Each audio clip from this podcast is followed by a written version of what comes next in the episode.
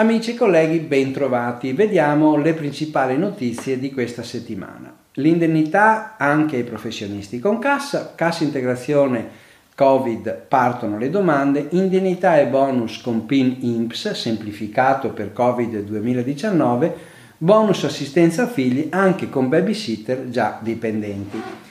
Indennità anche ai professionisti con cassa, indennità di 600 euro anche ai professionisti iscritti alle casse degli albi e ordini professionali. A tempo di record è arrivata la firma del decreto interministeriale che definisce i criteri per utilizzare fondo reddito ultima istanza previsto dall'articolo 44 del DL Cura Italia. Il fondo di garanzia garantisce un reddito minimo di 600 euro a quei lavoratori autonomi privi di altre indennità e ha una dotazione per ora di 300 milioni di euro, di cui 200 per i liberi professionisti.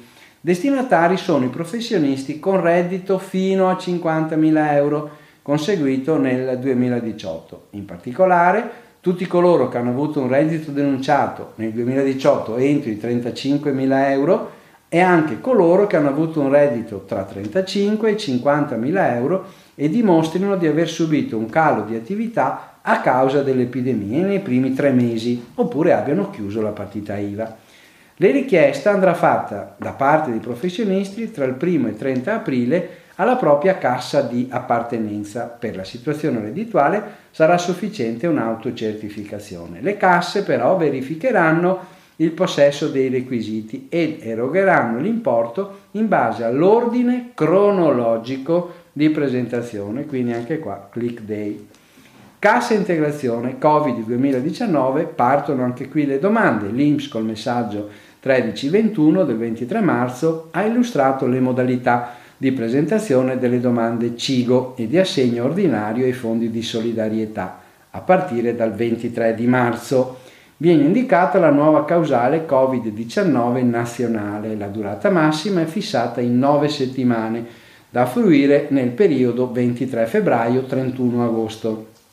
Le informazioni sulla modalità di presentazione della domanda sono indicate nel portale INPS www.imps opzione CIG e fondi di solidarietà.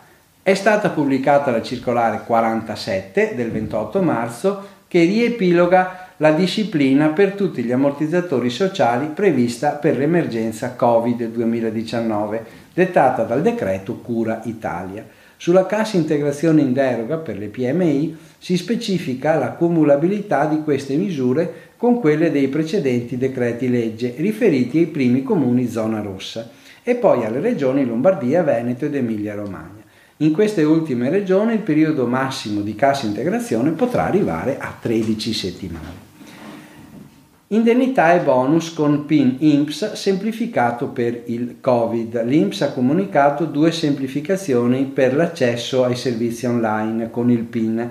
Una nuova procedura è in preparazione per consentire ai cittadini di ottenere il PIN con funzioni dispositive completamente online, quindi senza attendere l'invio cartaceo degli ultimi otto caratteri del PIN. Nel frattempo viene stabilito che per le prestazioni straordinarie legate all'emergenza coronavirus, indennità lavoratori e bonus babysitting, i cittadini potranno compilare e inviare le specifiche domande di servizio con inserimento della sola prima parte del PIN ricevuto via sms o via email. Bonus assistenza figli anche per con babysitter che già sono dipendenti pubblicata la circolare INPS sul bonus babysitter straordinario introdotto dal decreto 18-2020 per l'assistenza ai figli rimasti a casa per la sospensione dei servizi scolastici nel periodo di emergenza coronavirus. Hanno diritto, ricordiamo, i lavoratori subordinati, sia pubblici che privati, tutti gli autonomi iscritti alle gestioni INPS e i professionisti iscritti alle casse di previdenza private.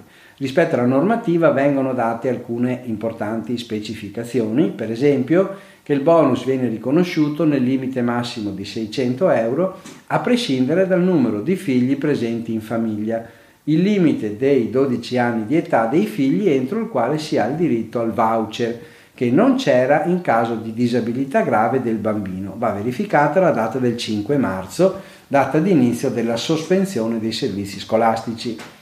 In caso di genitori separati lo può chiedere il genitore convivente col bambino e ricordiamo che il bonus per la generalità dei lavoratori ammonta a 600 euro, mentre è maggiorato a 1000 euro per i lavoratori del settore sanitario, sia pubblico che privato, e dei settori sicurezza, difesa e soccorso pubblico.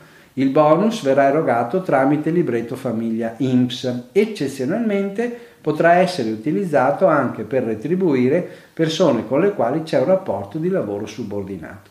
Bene, vi auguro buon lavoro e buona settimana.